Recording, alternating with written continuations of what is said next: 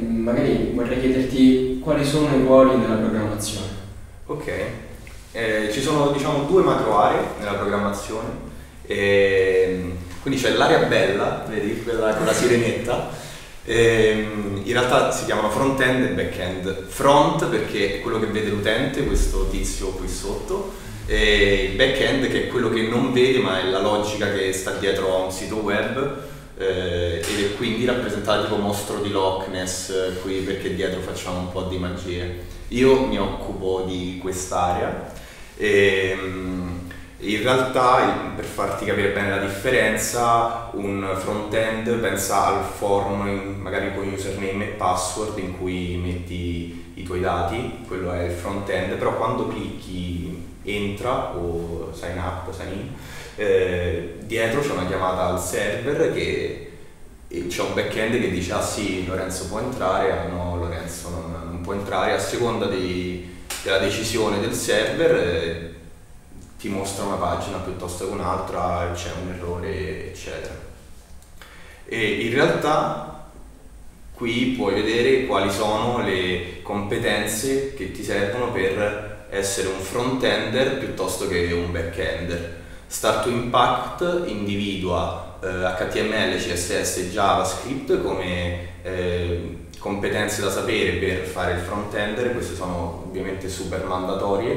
Eh, WordPress che non so se lo conosci, però è un CMS. Ehm, idealmente un front-ender è in grado di, di, sviluppare un tema per WordPress, magari non plugin custom, però sicuramente un, un tema per WordPress è alla sua portata. Un backender non deve sapere tutti quei linguaggi, sarebbe super forte. Eh, uno di questi eh, c'è PHP, c'è Node.js che praticamente è JavaScript riportato al backend, hanno fatto questa magia. E Ruby on Rails e SQL, SQL è un linguaggio che ti permette di interrogare i database. A differenza del, del front-end, il back-end è davvero un linguaggio, quando ti parlo di HTML e CSS sto parlando di linguaggi che sono stati creati per la formattazione del testo, per lo stile del testo, non sono veri e propri linguaggi di programmazione.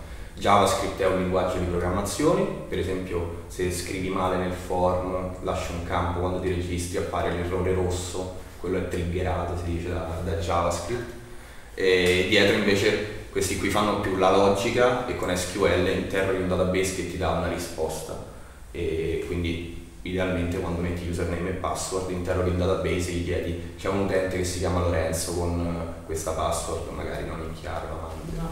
Prima hai detto che WordPress è un CMS, sì. ci spieghi cos'è un CMS? Cos'è un CMS? Sì, un CMS da Content Management System, eh, WordPress è nato per fare sostanzialmente blog, però in realtà gestisce tanti contenuti. Quindi un CMS è una piattaforma all-in-one eh, in grado di mm, farti realizzare il tuo blog piuttosto che un e-commerce se con determinati plugin. WordPress è molto flessibile e in pratica a seconda del tema che ci applichi, del plugin che, che ci metti, puoi fare un, un blog piuttosto che un e-commerce, piuttosto che eh, non so, una community e tutto questo è facilmente gestibile da un'interfaccia web e hai un, un, editor in grado di farti personalizzare le pagine, scrivere post, è un editor, è un editor che si chiama What You See is What You Get, quindi quello che, che vedi è quello che...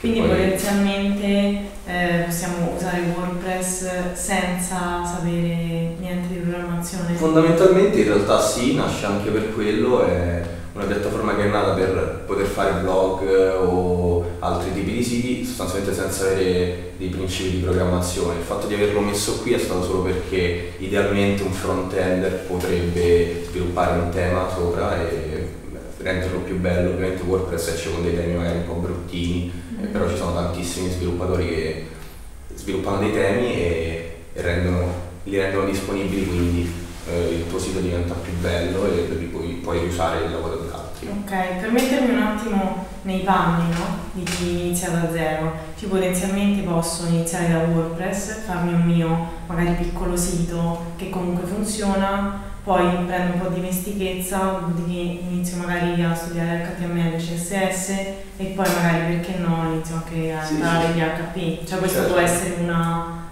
Sì, sì, sì, può essere percorso? un percorso assolutamente, anzi volendo lo consiglio fortemente perché alla fine con WordPress impari a gestire anche un po' tutte le pagine, dopodiché se leggendo ci sono tantissime guide anche dei tizi che hanno fatto WordPress eh, su come sviluppare un tema eccetera, quindi iniziando da lì sicuramente ti approcci benissimo all'HTML e al CSS e a JavaScript ovviamente e poi sì, dietro WordPress c'è anche PHP, quindi idealmente se mh, si vuole arrivare a sviluppare un plugin è facilissimo poi prendere in mano anche PHP per sviluppare.